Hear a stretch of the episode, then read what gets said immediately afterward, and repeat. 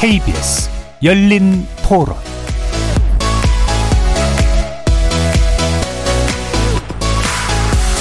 안녕하십니까. KBS 열린 토론 정준희입니다. 그래도 뭐 이제는 시간이 많이 흘렀고 과거에만 머물러 있을 수는 없으니까 그 무슨 말인지 이해는 되는데 광복절 날 굳이 그렇게 말을 해야 할 이유는 없다고 생각을 해서 어느 누구의 편도 막 확실하게 들지 않고 중립을 유지하는 게 가장 현명하지 않을까? 일본이 과거에는 우리 식민지 그런 역사도 있지만 앞으로 미래 세대를 위해서라도 어, 미국하고 일본하고는 경제, 외교 등 모든 분야에서 같이 협조를 해서 잘 관계를 풀어야죠. 북위협을 생각하면 당연히 이제 그게 필요하겠지만 그 일본이 껴 있어가지고 조금 그렇습니다. 들어가기가 우리는 이제 뭐 자원도 없고 그런데 이제 수출로 먹고 사는 나라인데 이쪽으로 동조하면 또 이쪽에서도 으르렁거리고 동맹으로서는 미국이 제일 강력한 거 아닙니까? 우리 한국 입장에서는 중국이나 북한을 의식 안 할 수 없을 것 같고 국가 안보가 가장 중요한 것이죠. 안보가 최우선이고 안보가 있으면 경제도 따라가게 돼 있다고 답니 거리에서 만나본 시민들의 목소리 어떻게 들으셨습니까? 어제는 우리나라의 광복 78년째를 맞이한 날이었습니다. 지난해까지 교착 상태에 빠져 있던 한일 관계가 올 초 급진전하면서 이번 광복절 대통령 경축사에도 관심이 집중됐죠. 보편적 가치를 공유하고 공동의 이익을 추구하는 파트너. 어제 우리 정부가 규정한 일본과의 관계입니다. 이에 따라 양국 교류와 협력이 더 빠르고 광범해, 광범위해질 것이 시사되고 있는데요. 며칠이 예고된 한미일 정상회담에서 그 방향과 내용이 더 구체화될 것으로 보입니다. 북핵 위협에 대응하는 진영 구도 속 안보 동맹에 초점을 맞춘 우리 정부의 외교 안보 정책 어떤 결과를 가져오게 될까요? 오늘의 세, 오늘은 세 분의 전문가 모시고 우리 정부의 외교 안보 정책과 한미일 정상회담 이후의 한반도 상황 분석하고 전망해보는 시간 갖겠습니다. KBS 열린 토론 지금부터 시작합니다. 살아 있습니다. 토론이 살아 있습니다. 살아있는 토론, KBS 열린 토론. 토론은 라디오가 진짜입니다. 진짜 토론, KBS 열린 토론. 오늘 토론 함께 해주실 세 분의 전문가 소개해드리겠습니다. 정구현 광원대 정치외교학과 교수 나오셨습니다. 네, 안녕하세요. 정구현입니다. 정대진 원주한라대 교수 자리해 주셨습니다. 네, 안녕하십니까. 차두현 아산정책연구원 수석연구위원 나와주셨습니다. 네, 안녕하십니까. KBS 열린 토론 문자로 참여하실 분은 샵 9730으로 의견 남겨주십시오. 단문은 50원, 장문은 100원의 정보 이용료가 붙습니다. KBS 일라드의 모든 프로그램은 유튜브를 통해서도 함께 하실 수 있습니다. 자, 일단 광복절 대통령 경축사에 대해서 어 먼저 이야기를 좀 나눠 보려고 하는데요. 어 아무래도 뭐 당연히 관심이 쏠릴 수밖에 없는 그런 내용이었는데 어떤 지점에 주로 주목을 하셨는지 한번 세 분의 이야기를 먼저 들어보도록 하죠. 정구현 교수님부터 말씀 주시죠. 네, 사실 어제 경축사에서 뭐 대외 정책적 부분은 한 3분의 1 정도의 이제 분량을 차지했던 것 같습니다. 네. 앞에 부분 주로 이제 국내 정책 관한 것이었고요. 그 부분을 좀 분석을 해 보면 뭐 이제 북한 문제에서부터 시작을 해서 한일, 한미일, 나토 이렇게 이제 좀 더 점진적으로 인터내셔널리스트한 그런 의제들이 많이 얘기가 되었는데 사실 뭐 이제 새로운 것은 없었지만 기본적으로 한국이 광, 경복절 경축사라고 하는 이런 맥락에서 보았을 때 어, 더 이상 한반도에서의 어떤 국가가 아니라 좀 더 이제 확장적이고 국제주의적인 어떤 대외 정책적인 비전을 구현하고자 하는 그런 의지를 보인 경축사였다고 저는 생각을 합니다. 그런 점에 있어서 외교 정책적인 방점은 어, 외교부나 이제 어, 용산에서 항상 강조를 해왔던 그런 global pivotal state 중추 국가의 비전을 계속해서 얘기하고자 하는 것을 이 경축사에서 담아냈다라고 생각이 듭니다. 예, 좀 더 이제 대외 정책에 초점을 맞춰서 보셨고 그리고 우리가 좀 더 국제 국제 사회에서 좀 더 큰 어떤 일을 하는 또 큰 시야를 갖는 그런 쪽에 아, 행보를 보이고 있다라고 보신 것 같은데 아까 이제 확장주의적이다라는 표현을 쓰셨는데 다른 의미로도 이게 쓰이기도 하잖아요. 어, 대정책적으로 지금 네. 정부의 기조는 기본적으로 예. 보다 많은 기여를 하고 보다 많은 역할을 하겠다라고 예, 하는 예. 쪽에 이제 멈춰 있는 것 같습니다. 그 예. 이후는 이제 좀 더 많은 발전이 있어야겠지만 지금은 예전에 한반도 문제나 북한 문제에 이제 몰두해 있지 않고 좀더 예.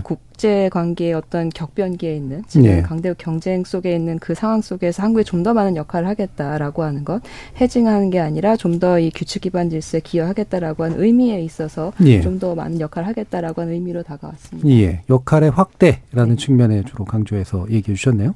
뭐냐면 제가 확장주의 하면 또 예전에 제국주의 생각이 아. 나가지고 예. 자 그럼 정대진 교수님 말씀 주시죠. 예, 지금 정부영 교수님 말씀하신 대로 우리 예. 대한민국의 이제 방향성과 그 확대되는 영향력을 이제 잘 표현하고 의지를 잘 표현한 예. 것 같긴 합니다. 근데 이제 그 문제가 지금 자유주의 그룹과 권위주의 그룹 간의 싸움이 지금 세계 문제에서 예. 벌어지고 있잖아요.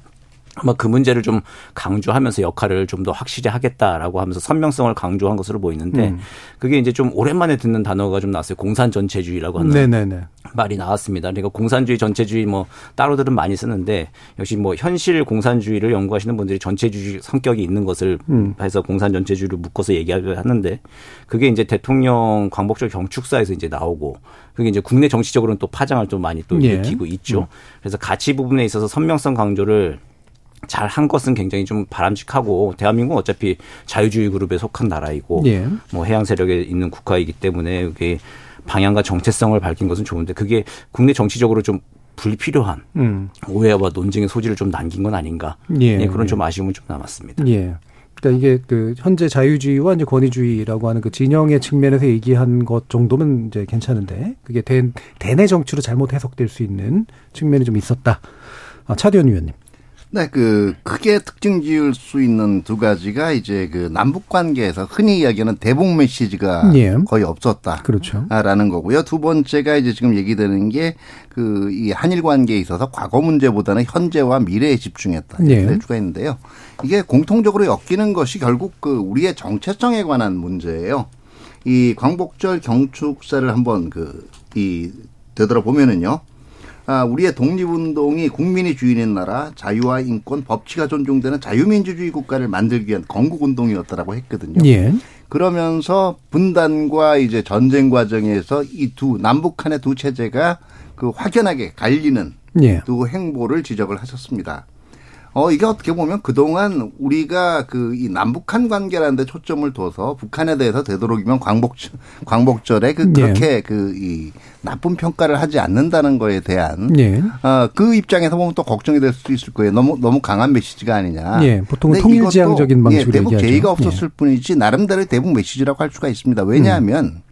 사실은 지금 우리가 그동안 그 남북한 관계에서 어 이게 어떻게 보면 남북한 관계에 그 악영향을 미칠 수가 있다라고 괜히 우려를 해서 그 얘기하지 못했던 그 불편한 진실이 있었단 말이에요. 그게 결국은 북한의 수령제라는 전체주의 체제가 예. 그 남북한 간의 대립뿐만 아니라 지금 오늘날 가장 큰 문제가 되는 북한 핵 문제에 그 근, 근본이 됐다는 건 부인할 수가 없는 사실이란 말이에요. 예. 이미 느끼고 있지만 얘기하지 못했던 겁니다.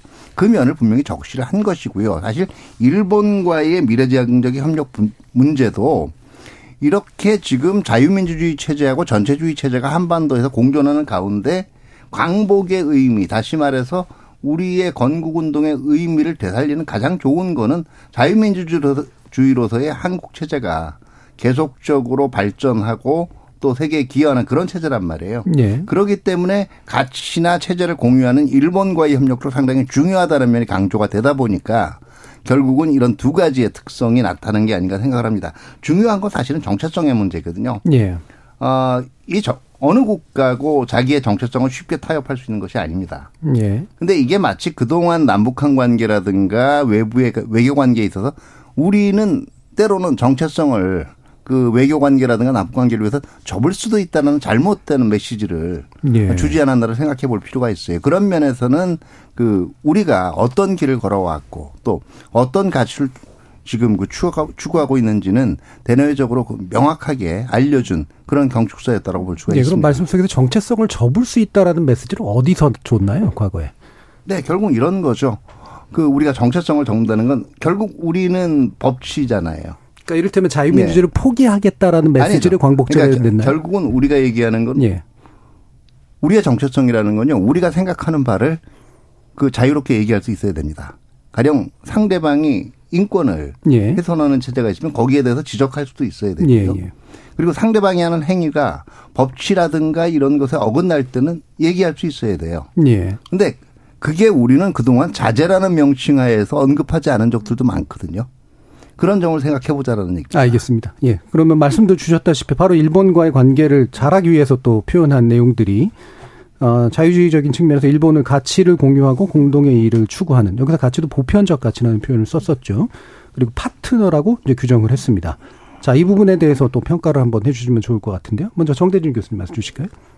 예, 뭐 지금 한미일 정상회의를 바로 앞두고 있는 시점에서 만나기 직전인데 어차피 어쨌든 파트너라고 이제 정체성을 규정하고 협력하고 협력하고 하자라고 이야기하는 건 당연한 수순인 거죠. 예. 뭐 만나러 가는데 싸우러 가겠다라고 하는 선전포고를 할 수는 없는 것이니까요. 그런데 이제 광복절 경축사에 대해서 이제 국민들이 기대하는 바가 좀 있죠. 근데 이제 그 과거의 팩트, 역사, 과거사라고 하는 것은 이제 어, 계속 지금 fact로 남아 있는 상황인데 이거를 보편적 가치나 공동의 이익의 파트너라고 하는 뭐 뭔가 있전 어떤 보편 가치로 면으로 지금 덮어버리는 그런 느낌은 좀 없잖아 있습니다. 예. 사실 뭐 과거사 이야기를 구구절절히 하지 않더라도 모두가 다 알고 있는 이야기고 대통령이 굳이 뭐 특수하게 언급을 하지 않는다 하더라도 한일 간에 남아 있는 문제로 있다라고 하는 것은 다 알고 있는 이야기는 네. 하죠. 근데 이제 그 이야기를 광복절 경축사라고 하는 게 audience가 어쨌든 국내적 audience가 먼저 1차죠. 그리고 국내적 audience가 1차고 그다음에 이제 국외 네. 캠프 데이비드의 협, 어, 회의를 또 앞두고 있으니까 일본 정상에 대한 배려 이런 것들이 또 고려가 반드시 또 돼야 되는 것인데 근데 이제 그 대내 메시지 국내 audience에 대해서 어, 많은 배려나 어떤 그 생각들이 좀 있었는가라고 음. 하는 점에서는 조금 좀 아쉬움은 넘죠. 그러니까 싸우자라고 하는 얘기가 아니라 예. 과거사는 이런 것들이 있는데 이런 것을 덮고 더 보편적이고 공통의 이익을 찾아서 더욱더 미래지향적으로 협력하자라고 하는 이야기. 이거는 우리가 국력이 신장된 다음에 얼마든지 지금 계속 하고 있는 이야기죠. 대한민국 네. 역대 대통령들이 뭐 그 기조들을 그냥 그대로 원론적으로라도 좀 얘기를 해줬으면 좋지 않았을까. 라는 생각은 좀 남아 있습니다. 예. 그러니까 과거하고 미래 그리고 대내와 대외를 균형 잡게 표현하는 건 충분히 가능했을 텐데 그 부분이 좀 아쉬운 면은 있을 수 있다. 차, 차 위원님은 어떠십니까? 네, 그 아마 국내적으로 보면 사실은 광복절이라는 문제에서 과거를 언급하자는 거에 상당한 아쉬움이 있을 수는 있을 거예요.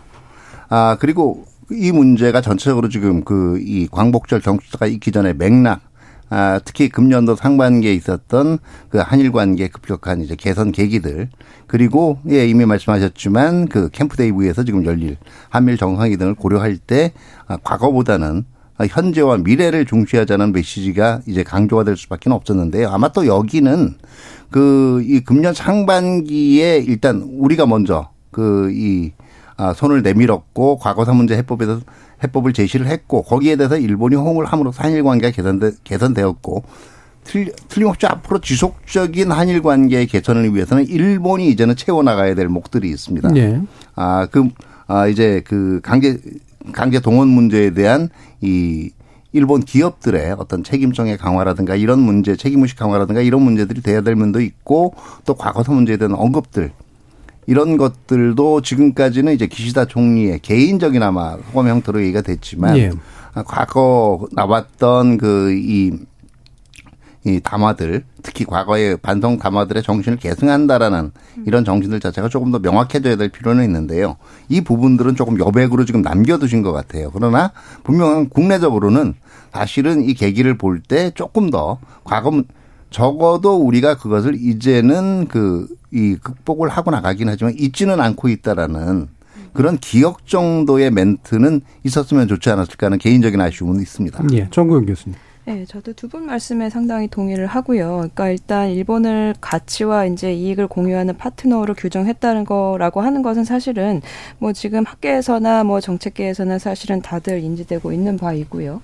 파트너라고 하는 것이 사실은 예전에 뭐 이제 동맹 체제와는 달리 인식되는 부분도 있고 어 과거와 같이 모든 것을 다 공유하는 이제 동맹 체제라고 하는 것은 지금의 시대에서는 불가능하다라고 하는 것도 모두 알고 있기 때문에 상당히 유연하게 국가들이 서로 이제 파트너 파트너를 만들고 있는데 일본이라고 하는 나라는 우리 지리적으로도 가까울 뿐만이 아니라 강대국 경쟁에 있어서의 가치를 공유하고 있고 또 공동의 이익이라고 하는 부분은 또 나중에 말씀드릴 시간이 있겠지만 사실은 경제적인 부분이 상당히 큽니다. 예. 어, 동남아시아 지역이라고 하더니 남태평양 지역에 있는 국가들은 사실은 미국의 광, 영내에 있어서의 경제적 관여가 상당히 없다라고 하는 건 상당히 우려를 하고 있고 여기에 대한 중국의 이제 관여가 상당히 높아지는 거에 대해서 우려를 하고 있기 때문에 주변의 중견국들의 역할을 상당히 강조하고 있는 부분이 있기 때문에 사실은 이러한 부분에 있어서 이익에 관련된 어떤 파트너다라고 하는 부분 분명히 명확한 것이 있는데 두 분이 말씀하신 것처럼 사실은 어 지금의 한일 관계는 완전히 해결된 부분은 아니기 때문에 예. 약간 앞서 이제 아까 시민들의 이제 인터뷰에서 봤겠지만 국민들의 정서를 약간 반영하는 데는 조금 부족하지 않았나 하는 생각이 듭니다. 예. 자 그러면 어뭐 이미 이제 뭐 얘기는 어느 정도 좀 나오긴 했습니다만 아까 이제 정구 어, 정대진 교수님께서는 그 얘기를 해주셨잖아요. 그러니까 싸우러 가자라고 조만간 만날 건데, 그러니까 뭐 너 당신 잘못했어라든가 이 얘기를 강조할 수는 없을 거다. 그리고 과거사를 또 구구절절히 얘기할 필요는 없었다라는 건데 이렇다면은 보편적 가치와 공동이익의 추구에서 아까 이제 일본이 채워줄 잔에 대한 언급은 전혀 없는 게 맞았을까? 예를 들면 국내에도 얘기해 주면서 이런 식의 것들을 기대한다라든가 이런 것들이 들어갈 여지는 전혀 없었던 걸까? 그런 의문도 좀 있는데 어떻게 생각하세요? 뭐 요구를 할 수 있었겠죠. 예. 뭐 실무적인 이야기 세세하게 대통령이 할 건 아니겠지만 예. 보편적 가치라고 하는 걸 추구한다라고 하는 거기 뭐 인권 문제라고 하는 게 당연히 들어가는 예. 거잖아요. 그 과거의 인권 문제이지만 이것들을 한국과 일본 정도의 성장한 파트너라고 한다면은 함께 미래지 미래지향적으로 뭐 인권 문제 해결과 새로운 그 전형 모델들을 좀 만들어 나가는데 협력해 나가자. 음. 그리고 현재 또 지금 또 분쟁과 또 가슴 아픈 일들이 현재 세계 곳곳에 벌어지고 있는데 그런 곳들에서 더 이상 이제 과거의 상처 같은 일들이 벌어지지 않도록 하는데 한국과 일본이 뭐 공동의 가이드라인이나 지침 같은 것들을 만들어 나가는 음. 일들, 국제법적인 기준들을 보여주는 일들. 그러니까 과거사의 아픔을 바탕으로 해서 새롭게 이런 일들이 벌어지지 않도록 네. 해야 되는 인류의 새로운 전형들 보여주는 거 같이 추구하는 게 그게 보편적인 가치 추구잖아요. 네. 이런 거에 대해서 뭐 한일이 공동으로 무슨 뭐, 어, 뭐 것을 만들 수도 있는 것이고 음. 아니면 무슨 뭐 공동 가이드라인을 만드는 TF가 있을 수도 있는 것이죠. 우리 좀뭐 경제적인 문제, 안보적인 문제만 그런 게 추구할 정도의 이제 나라들은 아니잖아요. 한국과 예. 일본이. 예, 그런 정신적인 면이나 조금 더 가치, 고가치적인 면에서 어, 그렇게 좀 수준 높은 접근을 하자라고 하는 이야기들 등등. 그런 걸 좀 대통령은 좀 이렇게 약간 조금 형이상학적인 이야기 음. 그런 걸 대통령 수준에서 뭔가 좀 한일 관계 새로운 미래를 위한 독트린이라든지 비전 같은 것들을 좀 이야기하는 것도 가능하지 않았을까 싶은데 뭐 모르겠어요. 대통령 성격일 수 있는데 예. 뭐 이런 미사여구나 이런 것들은 다 아마 여태까지 작년부터 보면 다 빼고 그냥 굉장히 좀 그 드라이하고 딱 실용적인 이야기들을 하시는 것 같아요. 법조인 출신이라 그러시니 몰라도 예. 이제 그런 이야기들 중심으로 좀 빠져 있는 게 아마 윤석열 대통령 자체의 그 레가시를 남기는 데는 앞으로 한 5년 동안 지난 다음에 광복절 경축사 때 무슨 얘기 했느냐라고 예. 했을 때 윤석열 대통령의 레가시가 뭐냐 라고 했을 때는 아마 좀 아쉬움이 좀 있을 수도 있겠다 그런 음. 걱정도 좀 듭니다. 예, 정권 교수님.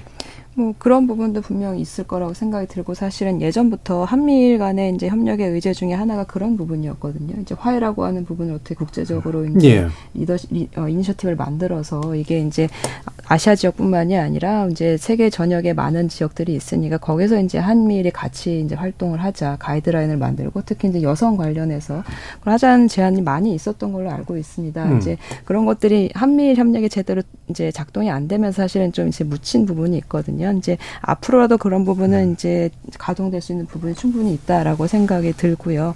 근데 이제 그럼에도 불구하고 이제 계속 말씀을 하시지만 어 분명히 우리 정부가 계속해서 노력을 하고 있다라고 하는 거. 이제 특히 이제 국내 어디언스들에 대해서 노력을 하고 있다라고 하는 거 아직 완결된 게 아니다. 예. 하고 있다라고 하는 메시지 정도는 계속해서 실무 차원이라도 나오는 게 좋다고 생각합니다. 예. 차 위원님도 말씀 주시죠. 네, 지금 그 결국은 과거사 문제를 얘기를 할 때는 아마 거의 그 이 해방 이후에 78년 동안 그 주요한 이슈들에 있어서 거의 변동되지 않았던 양국 정부들의 입장을 그 한번 생각해 볼 필요가 있을 거예요. 음. 아, 결국은 일본에서 두 차례 그 과거 문제와 관련은 담화가 있었지만 그걸 계속 그 뒤집는 그게 또 일본 내, 내에 음. 아, 우세한 여론이라는 걸 부인할 수도 없는 분위기입니다. 음. 그러니까 그 문제를 어떻게 보면 그, 이 언급하고 넘어가는 것이 더 해결에 도움이 되느냐. 음. 아니면 그 문제 자체를 언급하지 않는 가운데서 전반적으로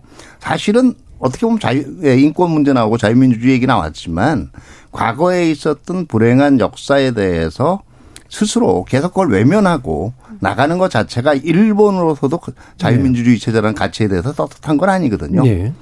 아, 그런 쪽으로 우회, 우회적으로 촉구하는 방법이 나느냐 하는 건데 이건 아마 보는 분에 따라서는 시각이 좀 시원하지 않다든가 이런 게 분명히 있었을, 까 있었을 거예요. 그런데 아마 지금 제가 보기에는 아까도 얘기했지만 지금은 여백을 좀둔 시기고요.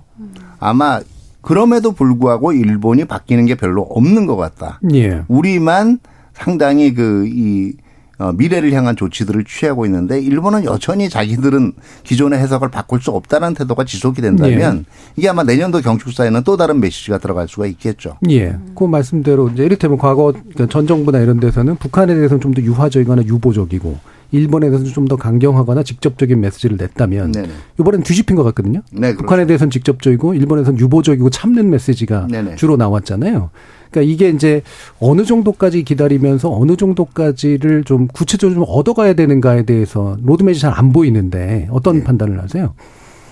그 어느 정도까지 기다려야 하는가는 남북한 관계에서도 제시 안 하기는 마찬가지 아니었나요? 그러니까 그건 제시한다기보다는 예, 어떤 시각으로 봐야 되느냐. 변할 것이다라고 얘기한 얘기한 적이 없고요. 결국은 그러면서도 동일한 메시지가 2, 3년 동안 반복된 적도 있었다라는 거예요. 그렇기 때문에 제가 보기에는 어느 정도까지라는 건 결국은 뭐 기시다 정부 자체가 지금 내부적으로도 문제는 내부적으로도 지금 낮은 지지율이라든가 이런 거에 대해 영향을 받고는 있지만 적어도 뭐 그 합의가 있고 지금 계속 대화는 이루어지는데 예. 일본 쪽에서 채워 나가야 될 몫을 계속 그이 어 어떻게 보면 소극적으로 나가거나 아니면은 좀 외면한다라는 생각이 들 때는 언제든 이제는 얘기를 할 수가 있어야 되겠죠. 그리고 예. 이게 아 이제 이런 그 어, 뭐, 광복절 경축사뿐만 아니라 다른 이제 계기들을 통해서도 계속적으로 그 문제를 지적해 나가는 노력은 있어야 될 걸로 생각을 합니다. 예. 그이 문제가 이제 우리가 좀 기다리고 있는 셈이긴 한데. 예, 어떻게 보세요? 정대진 교수님. 기다리고 있는 문제인데 그 지난 정, 문재인 정권 때 대일 문제를 하면서 좀 가장 아쉬웠던 부분은 사실은 우리가 피해자 입장이었잖아요. 그동안. 예. 국제사회가 알고 있기도 한국이 피해자라는데 지난 한 몇 년 동안에 우리가 가해자처럼 프레임이 바뀌어 버렸어요. 음. 국제사회에서. 그러니까 합의한 거 잘 안 지키는 나라. 그리고 일본이 자기들이 합의 안 지킨 것 때문에 곤란해졌다만 이제 그렇게 지금 프레임이 짜져가지고 지난 몇 년 동안에 국제사회에서도 한국이 마치 어, 현대 국제법상에서의 가해자인 것처럼 이렇게 프레임이 잘못 이제 된 게 있는데 그거를 좀 바꿀 기회들이 지금 좀 있어야 되는데 아직 지금 모멘텀을 좀 못 잡고 있는 것 같아요. 음. 그래서 이제 그 바꿀 기회이 지금 여백을 기다린다라고 지금 이야기가 되고 있고 우리가 대통령도 표현하셨지만 물잔의 반을 일본이 채워주기를 지금 기다리고 있는 그런 상황이잖아요. 그런 상황인데 저는 개인적으로 사실 윤석열 정부 외교를 보면서 드라마 보고 있는 거라는 기대를 개인적으로 좀 하거든요. 예. 그러니까 뭐냐면 1, 2화 때문에 주인공이 왜 저런 행동을 하나 음. 궁금한데 나중에 한 3, 4, 5, 6화 갔을 때 반전에 반전을 거듭하고 결국은 이제 좋은 방향으로 해피엔딩이 되고 하는 것들을 기다리고 있는 건데. 예. 근데 이게 지금 각본을 이제 다 나왔을진 모르겠는데 그 각본에 이제 그 플레이를 해줘야 될 일본 쪽에서의 지금 움직임이 우리한테 보기엔 좀 시원하지가 좀 않은 상황들이죠. 네. 근데 이제 그 각본에 연기를 하는 건 일본이나 한국 쪽인데 결국 연출은 미국이란 말이에요. 음. 그 미국의 생각이 어떤지가 좀 가장 좀 궁금합니다. 지금 미국은 어쨌든 한일 안보 협력이라고 하는 거, 한일 관계 개선이라고 하는 것을 괴를 이제 어그 그 실마리를 이제 지금 붙여놨단 말이에요. 그 다음 단계 그럼 한국이 원하는 것을 과연 미국이 어느 정도 일본과 이야기해서 허여할 것인가 라고 하는 거 이제 그게 좀 문제일 텐데 우리한테는 첫 번째로는 어쨌든 북핵 위협의 고도화에 대한 현실적으로 안보적인 대응 하나가 있을 거고 두 번째로는 반도체나 첨단 과학기술 경제안보 문제에 있어서 일본과 한국의 적절한 역할들 이런 것들을 이제 연출자인 미국에 대해서 이제 두 배우인 한국과 일본이 결국 이제 뭐 패전국이나 아주 하위 동맹국이나 이제 이런 수준이 아니잖아요. 얼마나 연출가 예. 잘 이야기를 해가지고 스토리를 만들어 나갈 것인가. 예. 특히 안보적인 측면과 그 경제 안보 문제 그 두 개에서 이제 앞으로 좀 향방이 좀 보일 것 같다 생각이 예. 듭니다. 그럼 한일 한일은 이제 배우고 미국이 연출자면 극본은 누가 썼습니까? 극본도 이제 연출이 좀 연출이 같이 쓰고 한 72년 전부터 연출이 이제 극본을 처음 예. 썼죠. 샌프란시스코 협정을 만들면서부터. 예. 예. 그 중요한 거는 아마 초반에 누가 동력을 마련하느냐 이상으로 중요한 건 어, 드라마로 친다면 이제는 이거는 좀 열려 있는 각본이거든요. 예. 우리가 보다 거기에 대해서 적극적으로 이제 써나가야 될 부분들이 있고요. 아, 사실 그, 이, 이번 그, 이 한미일 정상회담을 통해서 또 그 부분들을 채워나갈 수 있는 부분이 있다고 봅니다. 네. 아, 제가 지금 그, 여기에 대해서 주로 많이 조언을 하거나 얘기를 하는 것들이 공감대를 최대한 활용해야 된다라는 건데요. 예. 결과적으로 공감이라는 거는 서로 해야 되는 거거든요. 음. 어느 한쪽이 이걸 해법이다 그렇죠. 아니면 이런 감정이 있다라 강, 그 강요할 수는 없는 겁니다. 그러면 결과적으로 이번 한미일 정상회담을 통해서 우리가 얘기하는 공감대 확대라는 건 자체적으로 음. 우리만큼 지금 한반도에서 현재의 안보 상황에 대해서 긴박감을 느끼는 쪽이 있느냐에 대한 공감을 요구를 해야 될 거고요. 예. 경제적인 분야에서는 지금 미국이 추진하고 있는 IRA라든가 아니면 반도체법 같은 것들이 미국의 입장에서는 미래를 위한 같은 선택이라고 할 거지. 하지만 일본도 그렇고 우리도 그렇고 충분히 공감을 못하는 부분들은 분명히 있단 예. 말이에요. 그러니까 음. 우리 사정에 대한 공감대를 또 강조를 할 수가 있을 거고 거기 얘기되는 것이 그 광복절 경축사에서 말씀하신 자유민주주의라는 체제의 공유예요. 자유민주주의 체제라는 거는 결국 정부가 무조건 이 방, 방침대로 한다고 민간들이 따를 수 있는 체제가 아니라는 거죠. 네. 결국은 이 미국의 지금 아, 이 경제 협력 속에 숨어 있는 미국이 지금 하고 있는 것이 어떻게 보면 한국 국민들한테 일방주의로 비출 수도 있다라는 네네. 점들 자체를 음. 강조해 나가면서 우리의 그 입장들에 대한 그 이 공감을 확대해 나가려는 노력이 있어야 되고 한일 관계에서 당연히 여전히 한국 국민들은 그 일본이 채워줄 음. 그 여백 문제에 목이 마르다는 점을 예. 강조해 나가야 될 걸로 생각이 됩니다. 예, 정국인 교수님. 네, 두 분 말씀에 동의하는 분도 있고 아니고 근데 일단은 각본 음. 뭐 연출 문제에 대해서는 조금 더 우리나라와 일본의 역할이 예전보다는 더 커지지 않았나 생각이 듭니다. 일단 예. 코리아 퍼티그 관련해서는 그게 있었던 거는 과거에 있었던 건 사실이거든요. 그러니까 이제 한국의 정권이 바뀜에 따라서 입장이 많이 바뀐다 이런 얘기가 있었는데 이번 정부 들어서 이제 전향적으로 이제 한일 관계를 개선하겠다라고 의지를 보이자 이제 미국 내선 인식이 바뀌었어요. 이제 정말 일본이 잔을 채워야 된다라고 하는 생각으로 예. 이제 인식이 바뀌었고 다만 미국 쪽에서 걱정하는 거는 기시다 내각도 상당히 어프로벌 레이팅이 낮기 때문에 예. 이게 언제 어느 때또 음. 이제 바뀔지 모른다. 오히려 더 일본을 걱정하는 목소리가 예. 좀더 큰 부분이 있습니다. 그래서 이제 그 부분은 좀 약간 생각을 다르게 볼 수 있을 것 같고요. 그다음에 이제 한국과 일본의 역할이 뭐 이제 미국의 어떤 큰 어떤 그런 프레임에 따라서 이제 조정되는 거 아닌 것 같고 미국의 이제 America First 얘기도 하셨지만 사실은 미국이 뭐 이제 바이든 정부 들어서 약간 색깔은 다르지만 그런 기존을 이어가고 있거든요. 근데 음. 이제 그게 실제로 역내에서 미국이 마음대로 휘두를 수 있는 체제가 아니에요. 예를 들어서 de-risking이라고 하는 것도 나왔을 때 동남아시아 국가들로 다 이제 이제 그 trade의 이제 그 supply chain을 다 바꿨거든요. 예, 예.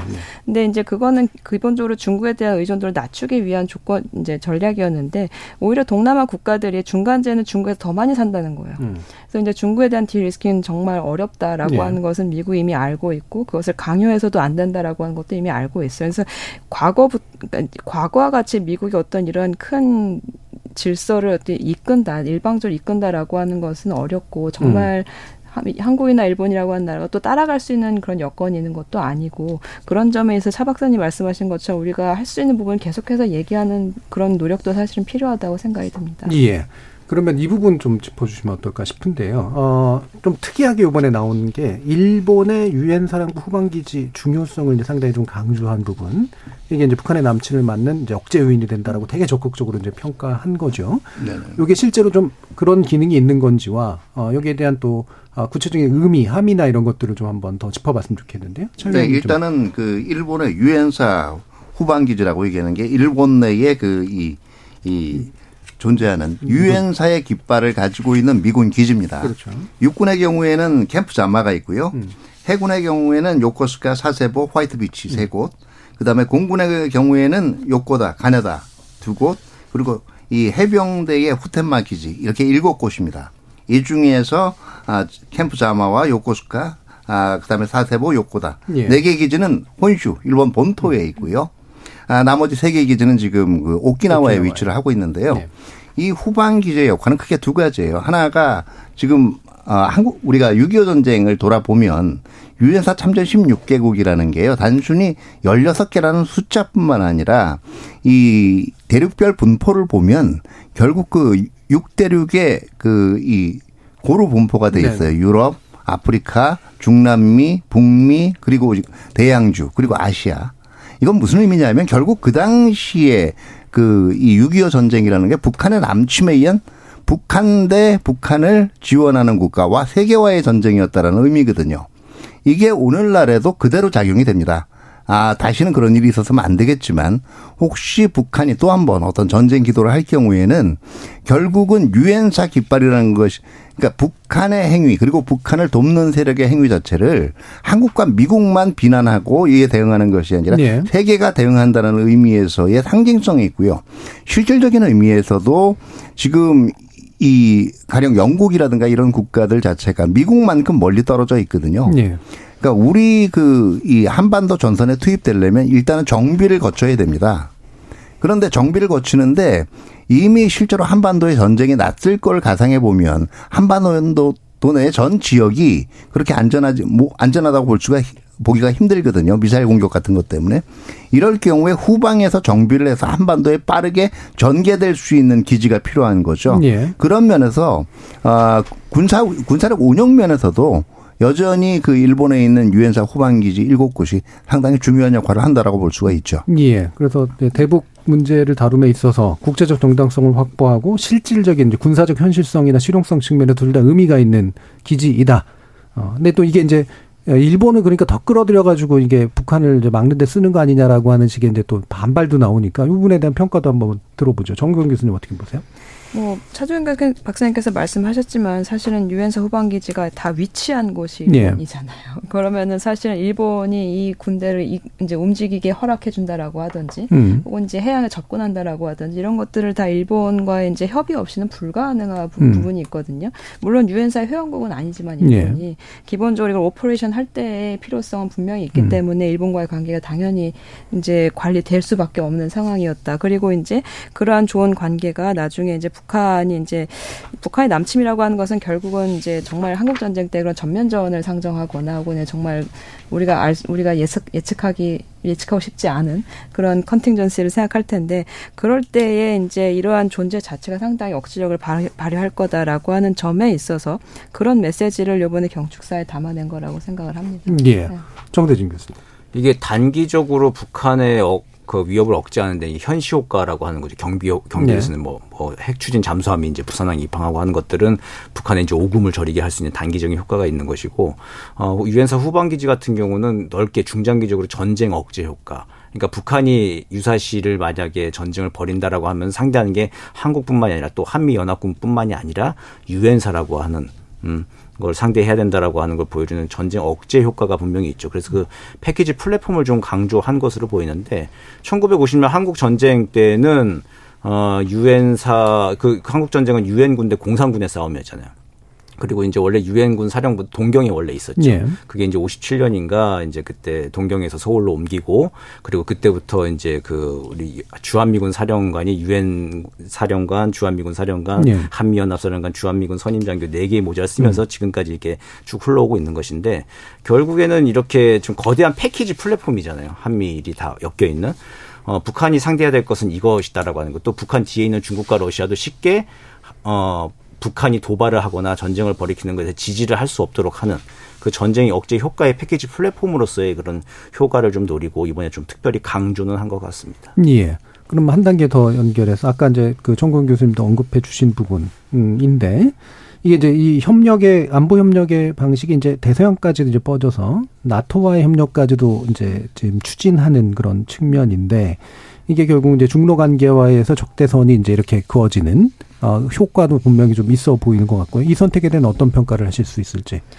뭐, 그러니까 나토에 있는 유럽 국가들이 사실은 인태 지역으로 들어온 게 사실은 최근의 일입니다. 예. 이제 우리나라가 인태 전략을 만들기 이전부터 나토 국가들이 어 이제 하나하나 이제 인태 전략을 만들면서 이제 인태 지역으로 들어왔고 중국을 이제 같이 이제 contain은 아니지만 견제하기 위한 수단으로서의 나토 국가들과 아시아 국가들 협력이 시작된 지가 이제 최근인데 음. 사실은 이러한 것들을에 대해서 한국은 사실은 얼마 전까지만 사실 상당히 소극적이었거든요. 음. 그러니까 이제 여기 나와 있는 것 같이 이제 중국과 러시아 러시아를 같이 묶어서 밸런스 하겠다는 거냐라고 하는 의미도 있었고 중국을 balancing 하겠다라고 하는 건 사실은 우리나라 우리나라에서는 할 수 없는 네. 일이고 중국을 antagonize 하겠다라고 하는 것도 사실은 북한을 우선시하는 지난 정부의 이제 기조에서는 사실 어려운 음. 선택이었는데 지금은 어 이러한 시각 자체가 사실은 단 한반도에 이제 머물러 있는 게 아니라 우리나라의 시각이 좀더 그 글로벌 중치 국가라고 하는 것, 좀 더 시야가 커진다라고 하는 것이 이런 의미라고 보시면 될 것 같습니다. 단순히 이제 한반도만을 보면은 사실 중국을 배제할 수는 없는 상황이지만 예. 우리가 이제 한, 한반도와 인태 지역을 넘어서 좀 더 이제 글로벌한 국가로 나아가기 위해서는 그 지역의 이제 그리번스도 해결을 해줘야 되는 것이고 같이 공유하면서 이제 해결할 수 있는 부분을 찾아가고 있는 과정이라고 생각을 합니다. 그런 점에 있어 나토와의 협력이 지금은 상당히 초기적이고 이제 협력할 수 있는 부분을 찾아가고 있는 상황이긴 예. 하지만 그러한 협력이 이제 가능하고 그런 것이 이제 우리가 계속 얘기하고 있었던 우리나라의 이익이나 정체성을 지키는 데 중요하다라고 인식하는 것이 지금 정부의 인식이라고 생각합니다. 예. 그 한편으로는 뭐 중국에 대한 뭐 균형자 역할을 자임한 거나 아니면 적대하거나 이러는 건 분명히 아니겠지만 그래서 시야를 좀 더 넓혀서 유럽까지 이제 포괄하면서 우리가 이제 다양한 부분의 이제 국제 문제들을 함께 해결하는 그런 역할을 한다. 라는 청원에서의 어떤 확장 이런 측면이라고 보시는 것 같네요. 정대준 교수님. 이게 우리 정부의 이제 스탠스 문제일 건데요. 이게 단기적으로는 불가피하다고 보여요. 예. 지금 이렇게 우크라이나 전쟁, 우크라이나 러시아 전쟁이 있고 하는데 여기서 뭐 이제 다른 뭐 이야기를 할 수 있는 계제가 있는 건 아니죠.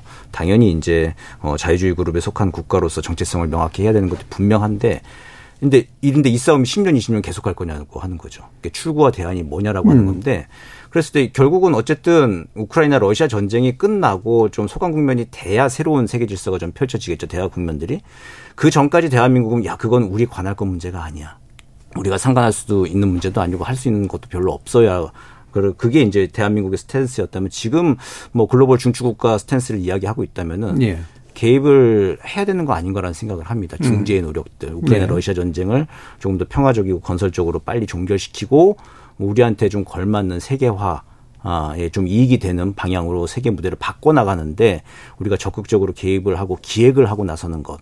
그러니까 끝난 다음에 단순히 재건할 때 우린 들어가면 돼라고 네. 하는 스탠스 말고 지금 어떻게 전쟁을 중지할 것인가라고 하는 거에 대해서 물론 카드와 수단이 많지는 않겠죠. 음. 그런데 카드와 수단을 만들기 위해 노력하면서 어, GPS 글로벌 중추국가로서의 역량은 더욱더 축적이 이제 돼 나가는 거겠죠. 네. 그런 실험 무대 예, 지금 도전 과제 직면하고 있다 생각을 합니다. 예, 차 의원님 말씀 주시죠. 네, 우리가 지금 나토하고의 협력 문제를 얘기하니까 지금 나토라는 게 이제 군사 동맹이 되다 보니까 예. 자꾸 이제 군사적인 연대 관계만을 지금 강화를 하다 보니까 조금 우리한테는 생경할 수가 있어요. 음. 왜 우리가 유럽에 있는 그 이 다자 동맹하고까지 연계 관계를 확대해야 돼?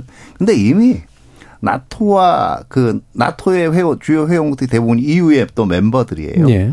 경제 협력 면에서는 EU하고 그 이미 연계가 돼 있고요. 음. 아 그리고 그 사이버라든가 이런 점점 국경이 종래의 국경이 무의미해지는 부분들에서는 이미 기존의 협력들을 하고 있어요. 어, 해킹이라든가 또는 그 신흥 안보 문제들, 뭐 기후 문제, 테러 문제 이런 문제들은 이미 협력들을 해나가고 있거든요. 그러니까 이런 분야들에 대한 협력을 더 강화한다라는 측면에서 지금 이걸 이해를 해야지 지금 나토, 나토하고 우리하고 직접적으로 군사적으로 협력할 일 당, 당장 없는데 뭐하러 그렇게 하냐 이런 자체를 하면 할 수 있는 게 없어요. 결국은 항상 기존에 하듯이 한반도 문제만 갇혀서 한반도 문제만 몰입하다 보고 아 몰입하게 되고 우리가 한반도 문제만 몰입한 결과에 나, 타나는 게 어떤 건지 아십니까? 정부에 관계없이 둘 중에 하나예요. 국제회의를 가면 북한을 조리 돌리거나 아니면 어 남북 경제 아, 남북 협력을 하려고 하는데 지지 좀 해달라. 항상 그 지역이나 세계의 문제를 같이 고민하는 인상을 주는 게 아니라 이기적으로 우리 얘기만 합니다. 예, 그러니까 북한을 때려달라거나 또는 북한하고 예, 예. 잘하도록 도와달라거나 둘 중에 예, 예. 하나만 있었다. 그런 관행을 벗어난다는 측면에서도 나토와 협력이라는 건 저는 의미가 있다라고 봐요. 예. 알겠습니다. 자, 일부 논의를 거쳐서요. 이번에 대통령 광복절 경축사에 이제 심어 있는 어, 국제 관계에서의 주요한 변화의 축들이 어떤 것인지를 일본과의 관계 문제들을 중심으로 해서 읽어봤고요. 이어지는 2부에서 이런 것들이 이제 우리에게 어떤 의미를 앞으로 가지게 될지를 좀더 어, 이야기 나눠보도록 하겠습니다. 여러분은 지금 KBS 열린 토론과 함께 하시고요. 정의지 문자 캐스터 불러서 청취자들이 보내주신 문자 소개하고 가겠습니다. 네, 지금까지 여러분이 보내주신 문자들 소개합니다. 양하근님, 일본과의 외교에서 우리가 얻은 것은 무엇인가요? 일본은 과거사 문제에도 독도 문제도 물러섬이 없는데 우리는 왜 자꾸 양보만 하는 건지 모르겠습니다. 일본과의 관계에선 국익 중심의 외교가 필요한 때입니다. 백대현님, 지도자로서 명확하게 또는 모호하게 말해야 할 때가 있는데 전체주의 세력에 대해서는 명확히 말하는 것이 맞다고 생각합니다. 다만 이번 담화는 일본과의 관계 유지에만 신경 쓴 근시안적 담화인 듯하여 씁쓸한 면이 있었습니다 해주셨고요. 3989님, 이미 한일 관계는 정부가 선포하기 전에 민간에서부터 회복이 되고 있었습니다. 일본 여행과 일본 제품 소비가 늘어나는 것만 봐도 알지 않습니까? 정부가 대외적으로 알린 것 뿐이죠. 1636님. 언제까지 일본에 양보만 해야 하나요? 독도도 자기 땅이고 위안부 문제도 모르쇠 하는데 동반자가 맞나요? 김동우님. 기시다 총리는 아직도 곡물, 공납, 과거사에 대해서 사과도 한마디 없는데 우리가 왜 먼저 미래만 이야기하는 걸까요? 9058님. 북한이 지금 핵 개발을 공언하고 나섰습니다. 게다가 그 뒤에는 중국이 버티고 있고요. 한반도 안보를 위해서는 미국과 일본의 협조와 도움이 필수적입니다. 파트너로서의 일본을 규정한 것은 지금 시점에서 필요하다고 봅니다. 라고 보내주셨네요. 네, KBS 열린 토론. 이 시간은 영상으로도 생중계하고 있습니다. 유튜브에 들어가셔서 KBS 일라디오 또는 KBS 열린 토론을 검색하시면 지금 바로 토론하는 모습 보실 수 있습니다. 방송을 듣고 계신 여러분이 시민 농객입니다. 계속해서 청취자 여러분들의 날카로운 시선과 의견 보내주세요. 지금까지 문자캐스터 정의진이었습니다. 토론은 치열해도 판단은 냉정하게 복잡한 세상을 바꾸는 첫 걸음은 의외로 단순할지도 모릅니다. 평일 저녁 7시 20분 당신을 바꾸는 질문 KBS 열린 토론 정준희입니다.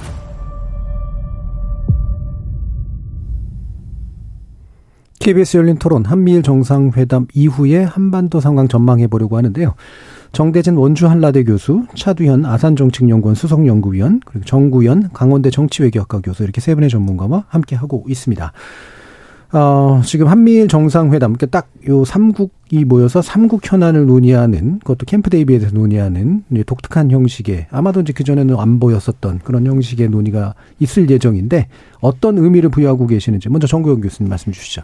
일단 세 나라가 이렇게 한 자리에 모였다라고 하는 것 그리고 이것을 정리하려고 하는 그런 의중을 세 나라가 갖고 있다는 것 사실 자체가 사실은 상당히 이례적인 예. 상황이라고 보시면 될 것 같습니다. 왜냐하면 미국 입장에서 본다면 이러한 trilateral cooperation을 예전부터 상당히 이제 희망해 왔지만 예. 이제 우리나라와 일본 간의 관계 때문에 어려웠었고 어, 또 지난 트럼프 행정부에서도 한미일 협력을 이제 지지하지 않은 건 아니었지만 이런 tri 그러니까 이제 이런 다자 협력에 대해 상당히 좀 회의적인 부분이 예. 있었기 때문에 이런 약간 국제주의적인 바이든 대통령이 나와 나와서 나왔던 이 시기에 미, 한국과 일본이 이제 화해를 해가지고 한미일 협력 일어난다는 거에서 미국은 상당히 좀 어, 긍정적으로 평가를 하고 있고요. 예. 한국 입장에서 본다면 또 한국도 사실은 이제 일본과의 관계를 전형 긍정적으로 생각하겠다라고 대통령이 나왔다라고 하는 것.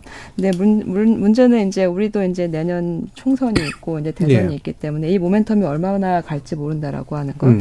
그리고 기시다도 사실은 상당히 이제 적극적인 방위 정책의 이제 확대를 추구하고 있잖아요. 그러한 대통령이 나왔는데 아 그러한 총리가 나왔는데 이제 마침 또 이 한국과의 관계도 개선이 됐다라고 하는 거. 이 모멘텀이 맞춰졌다라고 하는 게 네. 상당히 이례적이었다. 미국에서는 그렇게 판단을 하고 있고 일본도 역시 그렇게 판단 판단을 하고 있는 것 같습니다. 다만 여기서 이제 삼국이 협력할 수 있는 현안이 분명히 이제 북한 문제와 이제 음. 중국 문제뿐만이 아니라 이제 경제 안보도 분명히 포함되겠지만 여러 가지 협력의 사안이 있겠지만 이게 얼마만큼 이제 지속될 수 있을 것이냐 것이냐. 사실은 음. 미국 내에서도 내년이면 미국이 대선이거든요. 예. 대선 국면에서 이제 바이든 대통령이 이 회담을 위해서 총 이제 선거를 음. 한 캠페인하다 나올 수 있을 것이냐라고 하는 것도 사실 이미부터 이미 내용 이제 우려가 나오고 있기 때문에 사실은 이 지금 모이는 것도 상당히 중요하지 만 이걸 어떻게 정리화시킬 수 있을 것이냐 그걸 만드는 것도 상당히 중요한 지금 관건이 될 거라고 예. 생각합니다. 여기서 아마 그런 이제 그, 그 결국에는 어떤 어떤 상으로 할 것이냐가 이제 나중에 결론 네. 형식으로 아마 제출이 될 것 같긴 합니다만 이런 삼자 협력에서 뭐 나름대로 다 얻는 게 있고 기대할 게 있기 때문에 이제 모이는 것이겠지만 자칫 또 동상이몽이 또 될 수 있지 않겠습니까? 그래서 공동으로 원하는 게 정말 무엇이며 실제로 약간의 차이들이 있으면서도 협력해 가야 될 것들이 무엇인지 한번 정리를 해볼까요? 차 위원님 어떻게 보십니까? 네, 큰 면에서 인도 태평양 지역의 안정이라는 거는 3개국이 모두 공통으로 가지고 있는 예. 이익이고 관심사라고 할 수가 있어요. 음. 근데 이게 그 세부 지역으로 보면 조금 중점이 틀릴 겁니다. 네. 아마 제가 볼 땐 미국이 볼 때는 이 대만 문제를 비롯한 인도태평양 내의 그 이 아, 갈등 예방이라든가 이런 문제가 아마 한 7 내지 8. 네, 네. 북한 핵 문제를 다루는 게 2 내지 3이라면 음. 일본은 한 한반도 문제 북한 핵 위협에서 떠오르고 이게 한 4? 그 다음에 대만이라든가 중국 문제 이게 한 6일 거고요. 음. 우리는 어 아무리 국제적 기여를 강조한다고 해도 아마 7 정도가 지금은 어, 북한 핵 문제고 네. 나머지가 이제 지역 안정 문제일 겁니다. 그렇기 때문에 우리 관건은 어떻게 한미일 안보 협력을 통해서 대북 억제력을 특히 핵 위협에 대한 억제력을 그 강화할 것이냐 이게 첫 번째 관건이 될 것이고요. 예. 두 번째는 이제 지금 이미 얘기가 됐습니다만 글로벌 공급망 재편이라든가 아니면 첨단 과학 기술 이제 그 이 협력과 관련해서 이 디리스킹에서 가지고 있는 미국과는 조금 다른 입장에 음. 일본과 한국이 좀 편안해 할 정도의 수준과 속도 조정을 좀 그 해줬으면 하는 예. 이런 내용은 이건 일본과도 제가 볼 때는 앞으로 이번 정상에서는 당장은 그 이루어지지 않는다라고 해도 공조가 저는 선택적으로 강력 가, 아, 가능하다고 보고요. 그 외에 이제 지금 조금 언론들은 별로 안 다루고 이 어, 한국, 미국, 일본 모두가 그 이 아주 첨단 정보화 사회입니다.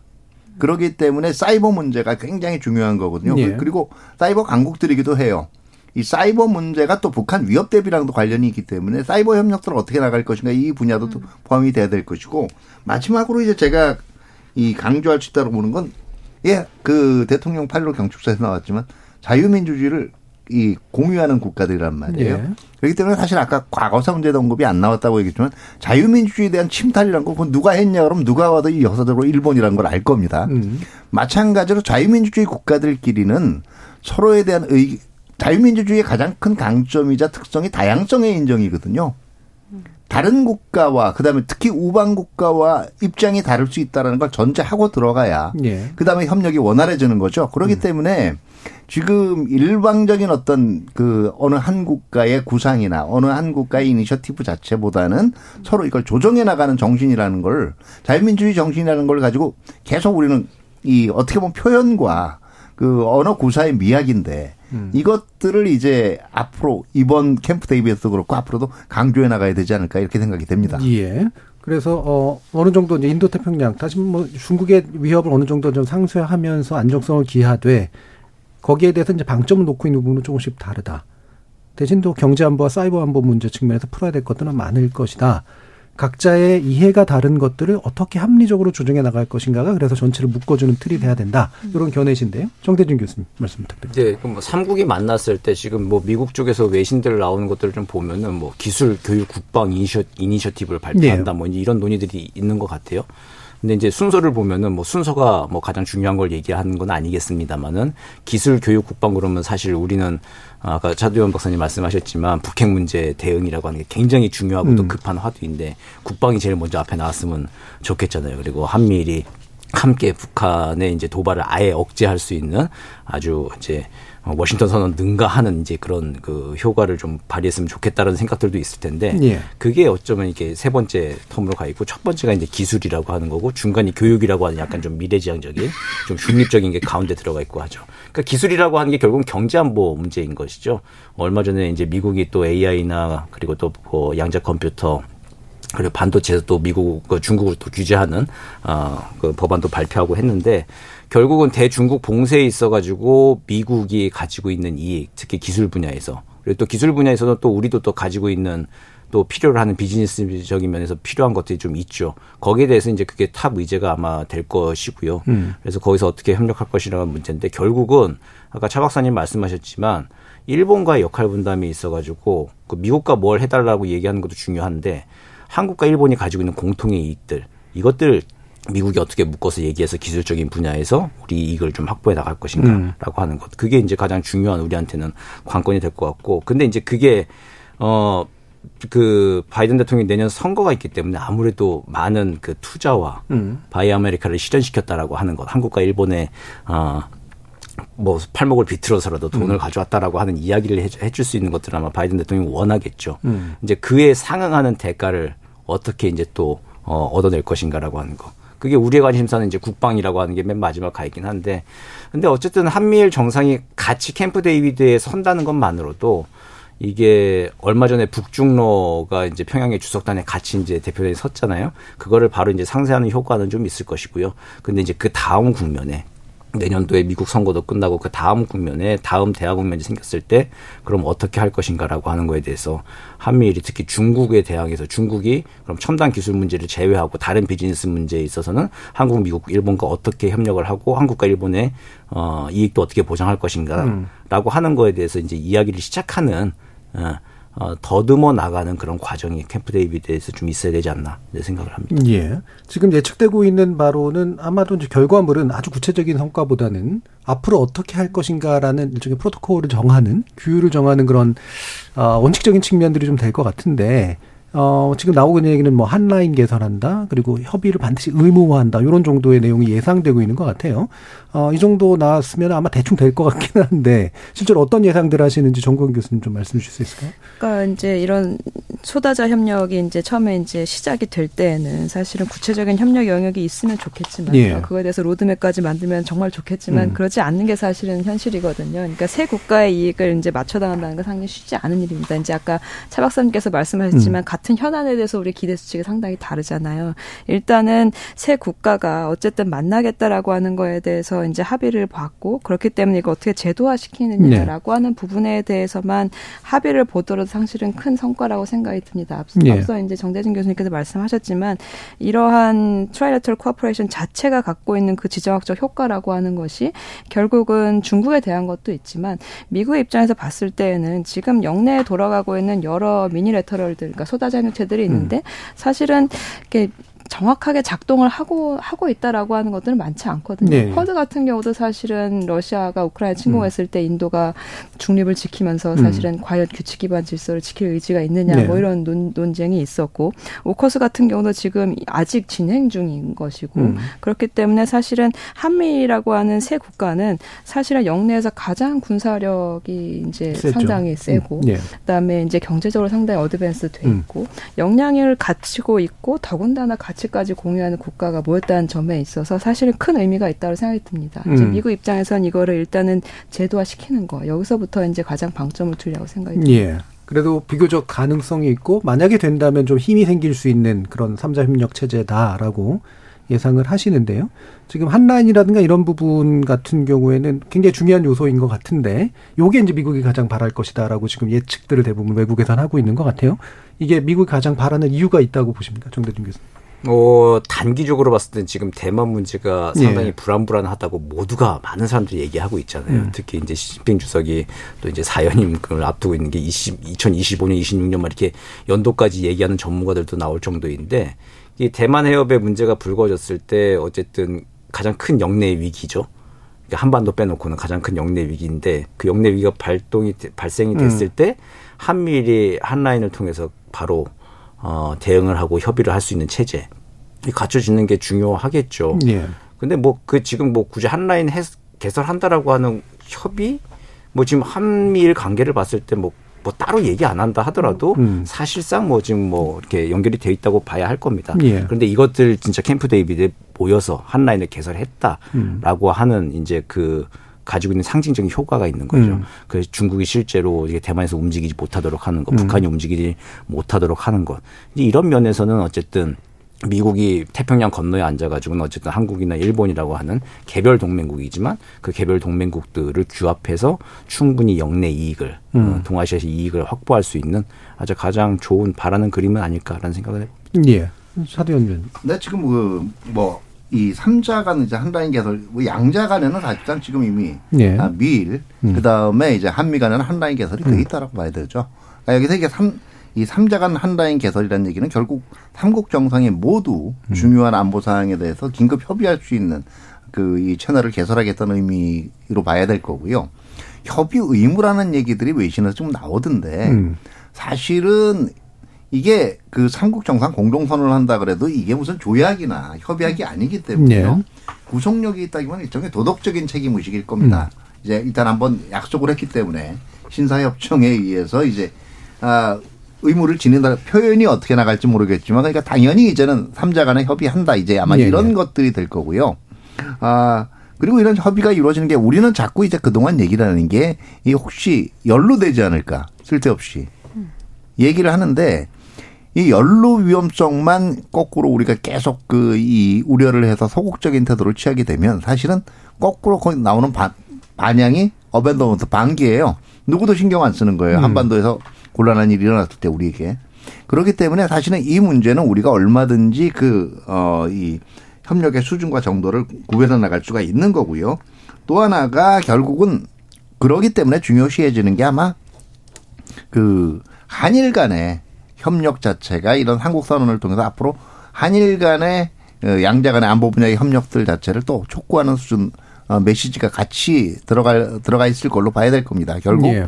아 계속 그동안 이 삼, 이 삼국 협력의 가장 약한 고리가 한일 관계라고 얘기되어 온 만큼 지금의 추세가 그대로 유지되 유지되어야 한다라는 삼국 공통의 그 정상 공통의 인식을 담지 않을까 하는 생각이 있고요. 그 외에도 실적으로 이걸 구체화하기 위해서 아마 아 이제 그 아, 합동훈련 정례화라든가 음. 이런 문제도 또 논의가 될 수 있지 않을까 이렇게 생각을 해봅니다. 예. 과거에 이제 종종 많이 얘기되는 게 우리가 한미 간에는 동맹이고 또 미일 간에는 군사 동맹 맞는데 한일 간에는 동맹이 아니지 않느냐. 근데 이번에 이제 한일 간의 실질적인 군사 동맹을 만드는 것 같은 효과를 지금 유도하고 있는 것이냐.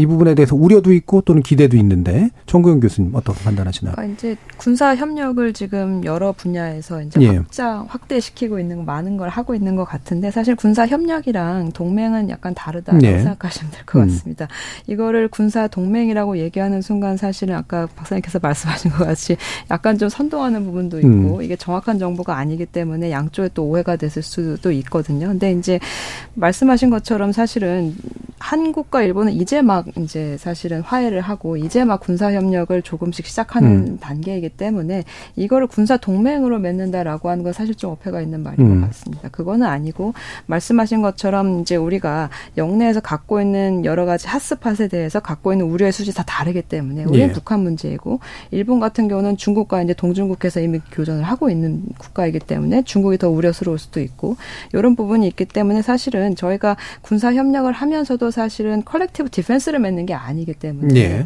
그런 부분은 사실 잘 조율하면서 협력의 수위를 조절할 수 있다라고 생각이 듭니다. 예. 동맹으로 언제든 높이고 예. 낮추고 할 수 있는 예, 정도의 이렇게 생각을 보면 될것 예. 같아요. 우리가 아, 동맹을 그 이 다른 양자 관계 또는 군사 협력 관계가 구분하고 있는 아, 구분할 수 있는 요인이 여러 가지가 있는데요. 네.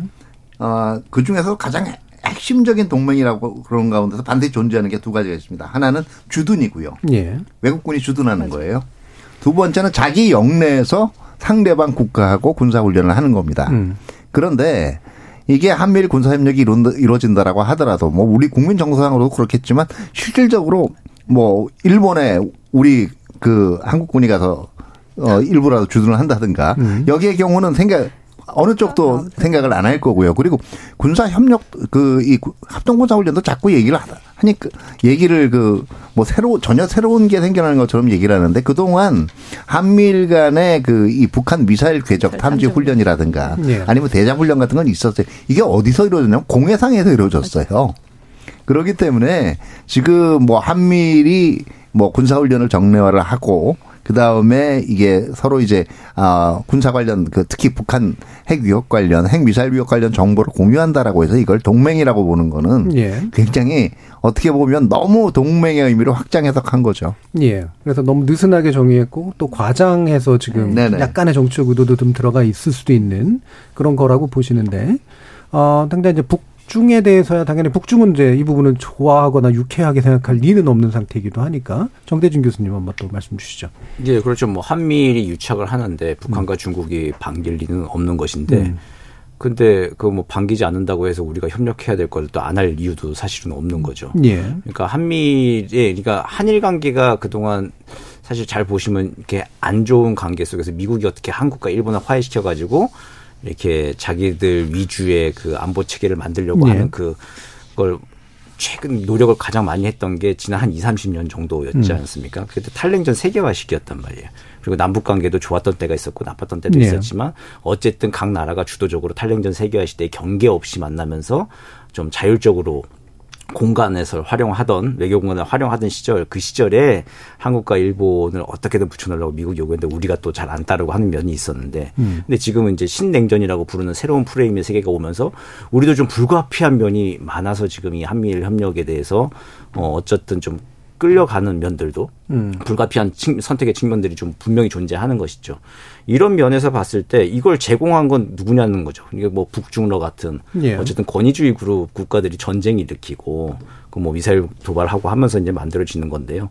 이제 그런 데서 원인 제공을 하는 측면에 있어서 거기에 이제 서로 원인 제공을 어, 좀 상쇄시키고 완화시킬 수 있는 방향으로 이야기가 새롭게 전개되지 않는 이상은 음. 당분간은 좀 답답하고 안타깝고 우려스럽지만 이 국면은 좀 갈 수밖에 없지 않은가. 그리고 결국은 이게 대륙 세력 같은 경우는 포병 중심으로 미사일, 포 중심으로 어쨌든 해양으로 창을 날리는 쪽이었고 네. 해양 세력 같은 경우는 미사일 방어 체계 중심으로 방패 입장에서 대륙 세력을 봉쇄하면서 세계를 경영했던 게 지난 역사죠. 지금 그 똑같은 국면이 있는 것이고 미국 중심의 그 미사일 방어 체계 어쨌든 한미일이 연동되고 심화되고 있는 현상이다. 음. 이게 좀 아쉽지만 이게 당분간은 이걸 격화되는 것을 방지할 수는 없지 않는가라는 예. 그런 어느 정도는 예. 자연스러운 수순이 될 수밖에 없는 어떤 음. 국면으로 보시는 거고요. 아까 이제 그 정구영 교수님께서 그래서 이 쿼드나 오커스가 이제 사실은 막 만들어지기도 했지만 실제로는 작동을 잘 안 하고 또 아직은 또 뚜렷하지도 않은데 한미일이 이제 굳이 그걸 만들려고 하는 건 아니지만 그래도 만약에 어느 정도 성공을 한다면 상당히 강한 힘을 가지고 있는 협의체가 될 수도 있을 거다라는 이야기를 해주셨는데 차디현 위원님 이 부분 어떤 판단하시나요? 예. 어, 그 이런 질문들을 많이 하더라고요. 음. 그 워싱턴 선언 나온 이후에도 이게 그 나토에 대한 그 이 확장 억제보다 더 강한 거냐 안 강한 거냐. 예. 그래서 제가 더 강하고 안 강한 게 도대체 무슨 의미가 있느냐라고 물어봤거든요. 그러니까 사실은 어떤 협의 자체가 아, 미국이라든가 미국이라든가 다른 국가들이 생각하는 아마 최상급의 협력 그 이 수준이 있으면 그거 우리가 그 수준을 달성했다면 거기에 만족하면 되는 것이 꼭 누구보다 더 강한 거, 더 확실한 거 이게 사실 존재하기도 힘들지만 굳이 제가 볼 때는 쿼드나 오커스 수준의 협력 저는 충분히 가능하다고 봅니다.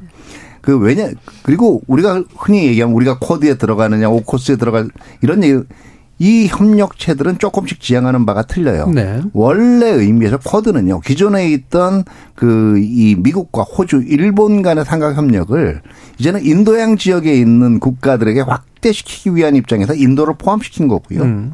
그리고 오, 그 어떤 면에서 오커스 같은 경우 엔저스의 부활이에요. 엔, 중국의 예. 이 팽창에서 엔저스 그리고 그 공백 지역에 있던 소다자 협력이 한미일이었거든요. 예.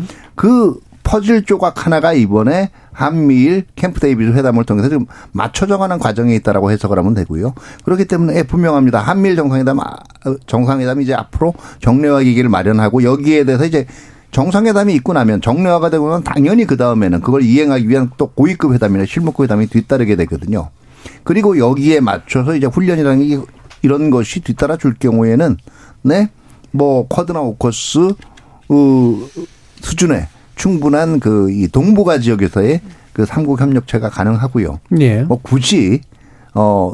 더 강력하냐 얘기할 때는 사실 인도라는 변수로 인해서 지금 조금 난항에 부딪혀 있는 쿼드라든가 아니면 아, 뉴질랜드라는 하는 태평양 도서 국가들이 과연 얼마나 더 공감해 줄까에 대한 의문의 여지가 남아 있는 오커스에 비해서 오히려 더 강력하다라고 볼 수도 있겠죠. 예. 뭐 이 부분이 좋은 거냐 나쁜 거냐 또는 뭐 우리 편이 더 강해질 거냐 아니냐 뭐 이런 질문을 많이 받으셨던 것 같은데 그런 질문은 아니었고요.